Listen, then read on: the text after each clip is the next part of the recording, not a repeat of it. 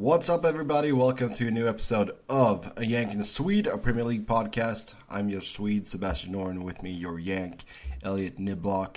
As you might be able to tell, I have a bit of a cold, but we'll have to uh, make do because there's a lot of things to talk about after some interesting results here in the Premier League. Elliott, how are you feeling? I'm I'm well. I had a little cold myself this week, but I think I'm Sounds like I'm at least a little more past it than you are. Yep. Still lingering cough, but I'm all right. Okay, yeah, no, I haven't been coughing. It's most been uh, uh, really stuffy nose and uh, all that good stuff. Well, I've also enjoyed some of the uh, you know the old theories back in uh, England in the early modern period and before. It was like, oh, you go down to Bath to have the atmosphere cure you. Well, we had sunny and 75 degrees here this week, so that probably helped a little, little early February mm, summer preview, I guess. Oh, nice. No, we went from snow to rain, and now it's pouring outside. So. Oh, gross. Yep.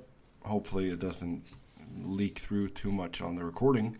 Um, God, I thought you were going to say hopefully it doesn't leak through the roof. Like, oh, yeah, no. man, hopefully not. nope, the roof should be good. Knock on wood here.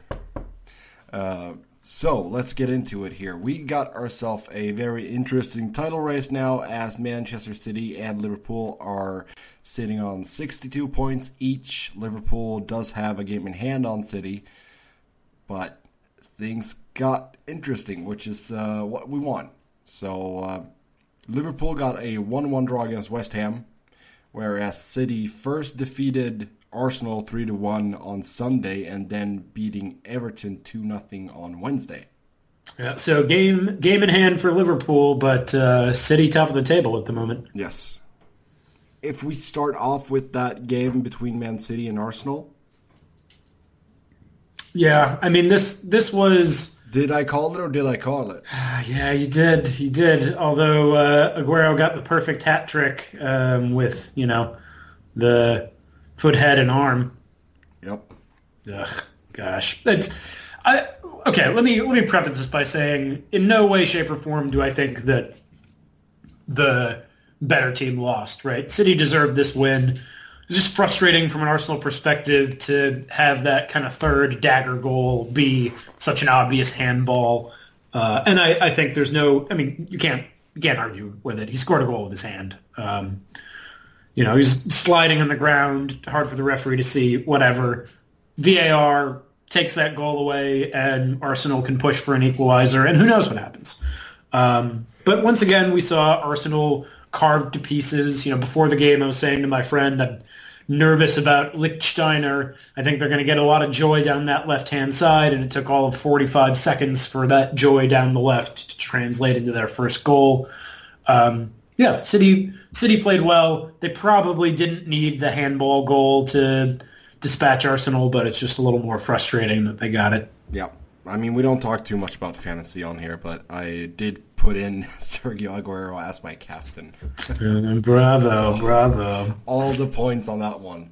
Uh, another result that I called out, that was Chelsea. 5 nothing against Huddersfield. Called yeah. out one too. Mm-hmm. Yeah, they uh, they blew the doors off him, and Higuain with a brace will help kind of erase the forgettable, hopefully, uh, start to his Premier League career from his mind. So, yeah, much better second game for him and for Chelsea, of course.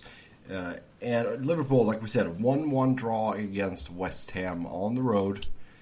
And uh, Sadio Mane gave them the lead in 22nd minute, but then Ant- uh, Antonio tied things up just six minutes later. Uh, frustrating night for uh, for Liverpool. Yeah, you know, and this is another one though that even though they had the Lions share and then also some Cubs share of possession as well, nearly three quarters with 74 percent, uh, and three times as many shots on target, six to two nonetheless, they looked very vulnerable at the back. And the so West Ham scored off of a free kick, um, but they had they had other chances as well. Uh, but really, dis- despite all that, despite you know I, me thinking that a draw is probably a fair result for both teams. Uh, boy, the Liverpool supporters will be absolutely livid because Divock Origi was not able to do to West Ham what he did to Everton earlier in the season and being that super sub last minute winner, but he had the last kick of the ball and it was a golden chance. He was offside. He was definitely offside, but the flag stayed down and, you know, just couldn't couldn't quite get get uh, under it enough, hit it into the ground and up into Fabianski's arms and two points dropped from Liverpool. Yeah. I mean, do you see any form of nerves here? City clearly the more um, experienced team when it comes to winning championships. Well, winning Premier League championships, yes. you know, I, and I, and I think that Klopp likes to point out there are various champions of other leagues, but it's not the same. I mean, they're they're the City are the defending champions, and I I, I still think that Liverpool could have it in them, but boy, this is this is scary for uh, another collapse. But at the same time, I actually think that this might be good for this Liverpool team, right? Because if you you look up and you see yourselves in second in early February, that's a lot different than if they'd held that lead and that had slipped for the first time in April, oh, right? Yes. And obviously, you know, I'm, I'm not crazy, right? They still wish they had those that Origi had scored and they had those two points back. Of course they do. Everyone would. But at the same time, you know, maybe kind of weathering this now could be good for their mental fortitude in the long run. But of course, nerves are setting in. How I mean, how could they not? You know, and I don't. I also don't want to pretend that just because they are defending champions and they've you know been there, done that, that nerves won't play a part for City as well.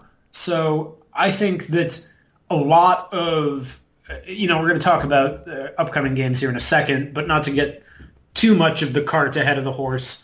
I really think that February 24th, you got to mark your calendars because Liverpool going to Old Trafford, playing a now in-form Manchester United, that really could be a turning point in the season for one direction or the other. If they don't get anything from that game, that's going to be really demoralizing. Even though United are in great form, even though it's Old Trafford, even though it's an expensive squad, blah blah blah. But that to me, you know, yeah, okay, right now it's a bummer, but you've got a game in hand. What do you do at the end of this month in Manchester? Can that be a moment when you put a stamp on your title challenge? Or is that when the other club across Manchester starts to take a firmer grip on this title race? Yeah. Yeah, so Liverpool, they go up against Bournemouth on Saturday, 10 a.m. kickoff for that one. And um, yeah, it's going to be. I hope this keeps on, though. I, w- I want to race all the way in.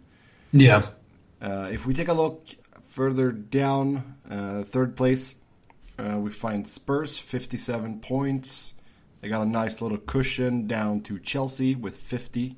And then Manchester United, 48, and Arsenal, 47. Yeah, uh, it's frustrating for uh, Arsenal supporters to be sitting in sixth, obviously.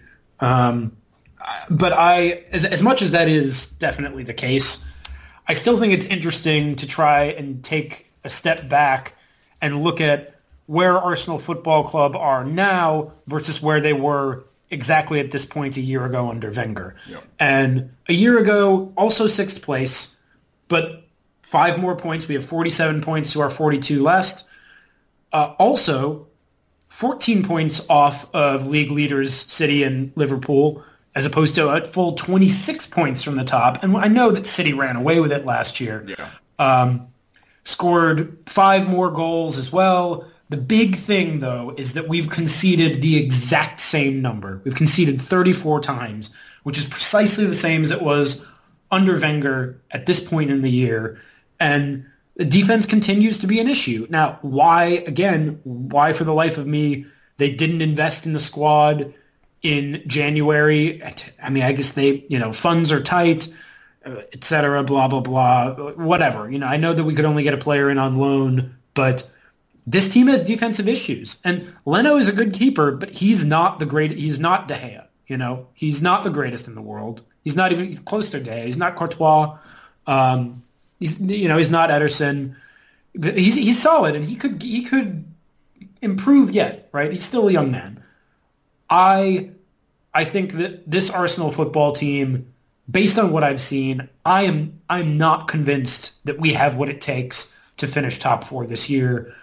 I hope, similar to your hopes, I guess, for the title race, I just hope we can at least be in the conversation, push for it. You know, maybe have the last two match days. If something breaks our way, we could sneak in there. But the combination of, on the one hand, defensive fragility in general, and on the other, uh, injuries throughout the squad, but especially at the back, we're not going to stop people from scoring. We're going to struggle against lower opposition, and we're going to show that there is a quality gap between ourselves and teams like Manchester City. So I hate to say it, but even though that all those stats that I just read show improvement under Emery, it's not huge improvement, and I think the Europa League is the most again once again as it was last year the most realistic shot for Arsenal to make it into the Champions League, where they desperately need to be. Yeah, no, I, I totally agree with you. I think if you look at the squads of Spurs, Chelsea, Man United, they are stronger than Arsenal. And like you said, if you can't get that, you know, really defensive, uh, I don't know what you call want to call it, lockdown, and really make sure you're not letting in any goals or very, very few mm-hmm. then yeah, you're going to struggle to keep up with those sides. And it, yeah, I mean, and it's yeah, yeah, it's it's frustrating. Um, I I don't think, and I I hate to say it because I love Laurent Koscielny. Uh, you know, all the more so having scored the equalizer, short-lived though it was, this past weekend at the Etihad. Um, I honestly, I think that the only the only player along that back line who really should have a future as a top tier Premier League defender is Hector Bellerin. And of course, he now has an extremely long road back from a terrible injury. Yep. You know, and, and Rob Holding, again, Rob Holding has a ceiling to be there. Mavropanos maybe has a ceiling to be there. I've seen more of Holding, so I just can speak better to him. He's a little older. Uh, but but we need at least at minimum one new center half and one new fullback, maybe even two new center halves and a new fullback. I think Sead Kolasinac is a great wingback. He's not an out-and-out fullback. He's going to get beat. And Nacho Monreal, similar to Laurent Koscielny. You know, there was a time one and a half, two years ago when I think both Monreal and Koscielny would be on the short list for best left back and center half in the league, respectively. But it, I, am saying this as a man in my early 30s myself. You know, they're both in their early 30s. That's when the footballing career begins to decline. They're not the future. We need. I mean, we've got to do go to some defensive fire sale and you know buy all the fire because we are getting lit up in the back. Yeah, and I mean Koscielny has had his fair share of injuries too. So. Oh yeah, yeah, and I mean, and seeing him score coming back from that horrible injury that kept him out of the World Cup, uh, and especially with the kind of chronic Achilles problems that he's had. Again, he's a player that I have a lot of time for. He'll he will be an Arsenal legend already based on what he's done. If he retired tomorrow, you know, he would be that. Um, but we've got a plan for the future. The the small silver lining that I would try to pull out of this is that, yeah, okay, well, maybe not buying a kind of uh, stretch for a player who's just really not there yet or may never be there in January and saving that money for the summer window. Perhaps that is what we're doing, but based on my sample of Arsenal transfer business down the last decade, hard for me to hold my breath on that. Yeah. I mean, best case scenario would be in the summer you go and you buy at least one proven Premier League center back. Yeah. And, and it's going to cost you. You know it's going to cost you. And honestly, it doesn't even have to be a proven pre- Premier League center back, right? Like I would take a quality early 20s center half from one of the other top leagues in the continent, you know, but and we've recently been uh, linked with uh, Rabiot, the uh, midfielder from PSG, but I'm also a little concerned. And this is the last thing I'll say about Arsenal's transfer business. I am a little concerned in this trend of Emery continuing to just kind of pick up players that he's worked with before. I get that, you know, I, it makes sense, and you you know how a player works. You've grown to respect them. You want to slot them into the system. You know, you see the, the lads on the training pitch at London Colney and you think, oh, you know, I, I know the kind of player who we need in this. It's this kind of player. I've seen him, but it can't just be down to the manager's personal connections. It's the and now that Sven Mislintat is gone, Raul needs to step up and you know we need to, because we're not because we're not right. We're not even I say even, but we're not even of the stature of a Liverpool in terms of the depths of our pockets at the moment. You know, having spent so much money on Aubameyang and Lacazette recently, yeah. uh, losing Ramsey on a free, we don't necessarily have the funds for that proven Premier League defender. So we have to, you know, we have to be the club that discovers those Cesc Fabregases and Thierry Henrys and brings them in. We just need that defensively and very desperately. And I think that you can make an argument that both Nacho Monreal and Laurent Koscielny have been that for Arsenal. But we need we need at least three more players of that caliber coming into their prime rather than leaving it. And even then, even then, we still would not be the best defensive side in the league. Yeah, yeah. Let's move on. Let's move on over to Manchester United. They took a one 0 win on the road against Leicester, thanks to a goal by Marcus Rashford. So they bounced back after their 2-2 draw against Burnley. It was nice to see them e- actually, you know, sort of eke out a one 0 win. It shows. Yeah little again that fighting spirit. They'll be able to hold a clean sheet because they have been letting in a, few more goals than we're used to. Um, but it again, I'm just so impressed with how they're looking under Ole Gunnar Solskjaer.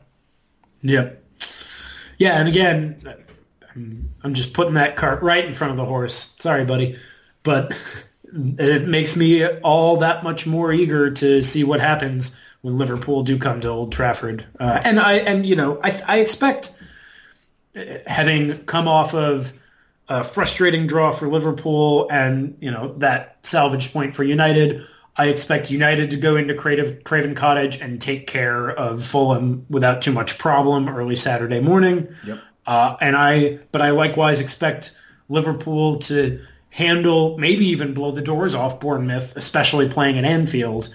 Uh, but it really is those away fixtures where Liverpool have struggled, and you know, that it's probably not the difference to the part of England in which they were playing that saw Origi score against Everton and failed. Although, of course, Everton are crosstown rivals, but you know, failed to do so uh, at London Stadium against West Ham. But that's can they do it at Old Trafford? Uh, it's you know, it's not too early to start getting excited about uh, major historic derby at arguably the world's, certainly the country's most storied ground that has Premier League title implications. Yeah. No, that that'll be a fun game, and I, now I'm actually sort of looking forward to it as well. you know, hey, good, I talked you up. yeah, no, but I mean, if you're if you're looking back prior to Mourinho getting sacked, I would be like, ugh. Mm-hmm. But this is a whole different team, and they're playing to their strength, which is nice to see because that's we've talked about this before, but that was the problem. Mourinho's system, Mourinho's man management. That was the problem. Yeah. That was a big issue with this team, and now he's not there anymore. I'm just wondering if because we've we've spoken about this when Solskjaer got appointed the interim manager or caretaker mm-hmm. manager. What will it take for him to earn the full time gig? And if they, yeah. if they finish fourth and they keep playing this way, the United way, I really don't see why he shouldn't get the job. Well, maybe, the maybe, the only the maybe, only answer is whether or not Zidane is already, you know, got the pen hovering above the paper. Yeah. I, I think that's pretty much it. Yeah, I you mean, know, I, because I, I understand if you don't want to hand out another five year deal or whatever, but give him a two year extension then. Yeah, no, totally fine. And he's a he's a he's not the special one, right? You know, no matter how good his agent is, it's hard for me to imagine that they couldn't get him to sign a contract without that sort of massive parachute payment built no, into it that they had to pay Mourinho. No, he loves you know? his club. Yeah, I mean, he loves the club, and he's he's having a great streak managing at the highest level he ever has. Uh, the humble one, I would call him. there you go. I like that. Yeah. Um, I still, I have to say, so much of it is kind of unknowable from a fan perspective because I do think that it has to do with do they have somebody else lined up? Who is that name? And how big is that name? Uh, because there's no way that you know they haven't already started kind of putting feelers out for the permanent position. You know, it's it, the the uh, Glazers and Ed Woodward haven't totally run the club into the ground so much that they don't have one eye on the horizon in that sense. But in, unless it is Zidane, it would be hard for me to imagine if they finish fourth that they don't, you know. Well, and the other big issue is what do they do in the Champions League, right? Yep. Uh, and now they're playing again. Think back to what we were talking about just two months ago, immediately prior to Mourinho's firing. It's like, oh God, PSG are going to come to Old Trafford and blow the doors off them. It's going to be just an absolute slaughter. Well, hang on a second. Suddenly, United are playing with swagger, with you know cohesiveness as a team, and PSG are going to arrive without Neymar, their own kind of special one. So suddenly, this this fixture looks a lot more even and interesting than it did a couple months ago. Oh, absolutely. Like I never wish someone ill as far as injuries go, but yeah, I was. A part of me was happy when I saw that Neymar is missing the games. Yeah, I would never even wish injury on Harry Kane, but also, you know, we're all human football fans. When a rival is weakened, you're glad for it. I mean, I think it's possible to be happy to face a weaker team without actively delighting in, you know, the pain and injury of a particular player. I just, I think that's a, a false dichotomy. Yep.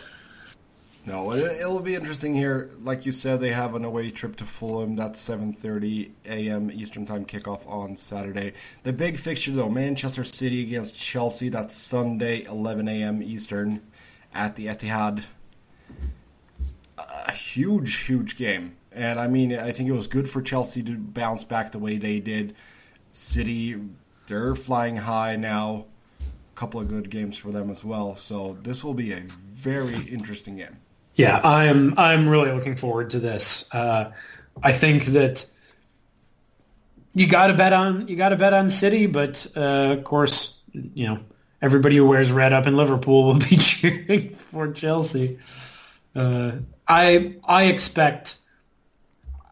You know, it's funny because my first instinct is to expect a goal fest, and just because of that, I think it's going to be like you know, one 0 City, one one draw, that kind of a game. I'll take a one-one draw. Yeah, I mean, I'm gonna I'm gonna wake up and pour myself uh, coffee and a beer and hope for three two, but no, one-one draw, scoreless draw is fine too. Scoreless, oh God, yeah, that's fine. But you you just really want both of the uh, uh, title contenders to drop points, but I guess that makes sense from a United perspective since they're both arch rivals. Yep. And then see Spurs surging up to the top. Ugh. Boo! Boo! Oh, it was funny too because I saw the uh, photos from uh, the Super Bowl with Harry Kane. Oh God! Yeah, and they're like, "Oh, Harry Kane with the trophy." yeah, yeah. Those were those were kind of inevitable digs, right? Yep. Yeah, yeah, that's true. A lot of memes going around Liverpool uh, being a little shaky here now too when they see City at the top for now, at least. Um, yeah, yeah, but I mean, this is also like let's remember to just a little under a year ago when Liverpool dumped a surging, seemingly invincible Manchester City out of the Champions League and went on to drive themselves into the final of that tournament. You know, so uh, it's even though I, I, I take the, the point about not having proven Premier League champions in the squad at Anfield is well taken. It's not as though this is a team that is totally unfamiliar with excelling under pressure against some of the best players in the world. Yeah. now, of course, you can translate that to the Champions League final, but you know the uh, uh, a knockout tournament with a final match is very different than trying to secure that place at the top of the table. Yep, that's true. Uh, I'm going to say also that we do have a London derby, Crystal Palace against West Ham. Yeah, boy, and you know, looking up those statistics for Arsenal, it's uh, pretty woeful that Crystal Palace have conceded fewer goals than Arsenal this season. Isn't that phenomenal? Yeah, West Ham, they're looking for their fourth consecutive Premier League London Derby win since February 1996. Yeah. There we go. And it'll be interesting to see how they uh, come off this match against Liverpool because as much as from a Liverpool perspective, it's certainly two points dropped. I mean, they had some chances that they didn't take themselves. So I expect them to show up hungry for this. I think West Ham are able to take all three points away from Palace. Yep. Okay, one last little nugget of stats here. Seven of Alexandre Lacazette's nine Premier League goals this season have been winners.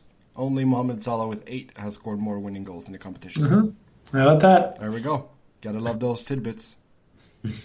okay, with that, we're gonna bow out. As always, you can follow us on Twitter. I'm Seb Noren. Elliott is Keats was better, and then give one yank, one Swede of fall as well. And we'll talk to you again after the weekend. Until then, have a good one. Bye bye.